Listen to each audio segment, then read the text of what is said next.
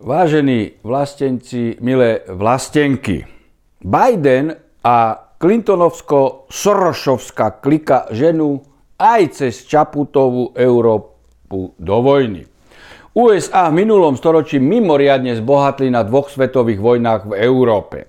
Vojenskou silou pod názvom Pax Americana získali pozíciu svetového lídra dominujúceho v medzinárodných vzťahoch.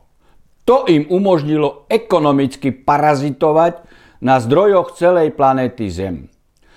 Momentálny ultraliberálny systém riadenia štátu nadvezuje na postupný presun celej výrobnej základe, základne do Číny.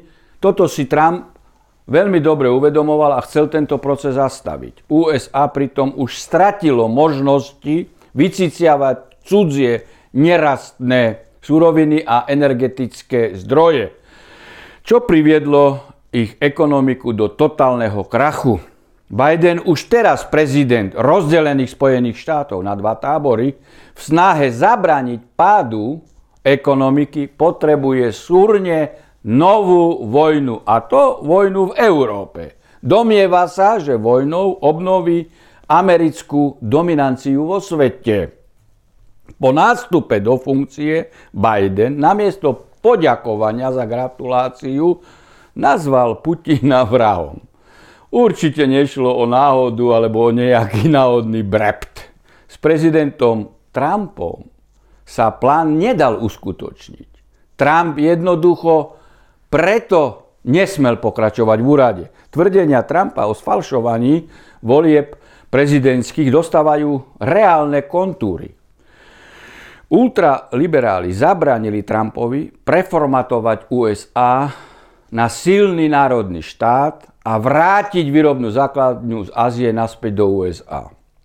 Prostredníctvom NATO, EÚ a Británie Biden tlačí Ukrajinu do vojnového konfliktu s Ruskom. Registrujeme presuny vojsk NATO k ruským hranicám diplomatickú a mediálno mainstreamovú prípravu obyvateľstva vrátane Slovenska, že Rusko je agresor. Stupňuje sa tiež rusofobná kampaň v tomto smere, že Putin je vrah, ako som spomínal. Cez Slovensko prúdia vlaky s ťažkou výzbrojou na východ. NATO presúva armádu na hranicu Ruska. Kto komu hrozí? Ukrajina už otvorene nedodržuje minské dohody, prisúva ťažké zbranie k linii primeria v Donecku a Lugansku. Na Ukrajine sa zjavne schyluje k vojne. Propagandistická príprava už začala. Washington a Brusel používajú rovnaké heslá, slova, slogany.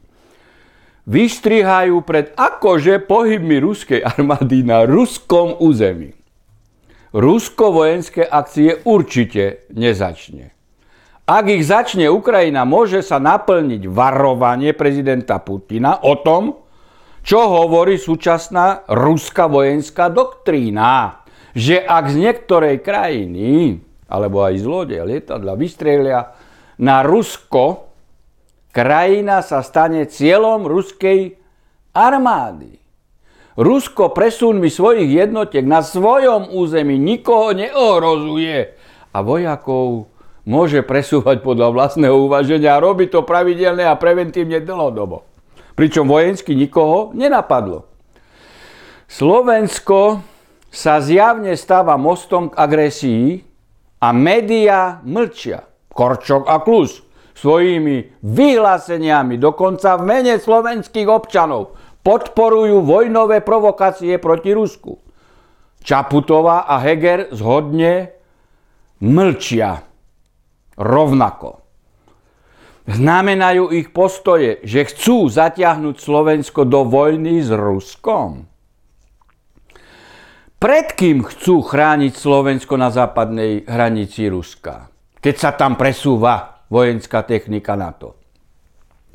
Vyzývam preto Čaputovu a Hegera, aby sa verejne dištancovali od doslova provokačných vojenských krokov za účelom vyvolania vojny s Ruskom.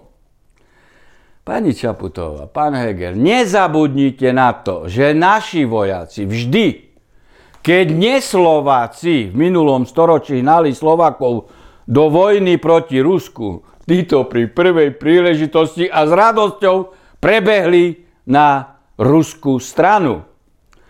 Šialení liberáli v bielom dobe, aby mohli vnúcovať svoju dominanciu vo svete a aby sa USA ekonomicky zachránilo, nesporne vojnu v Európe potrebujú.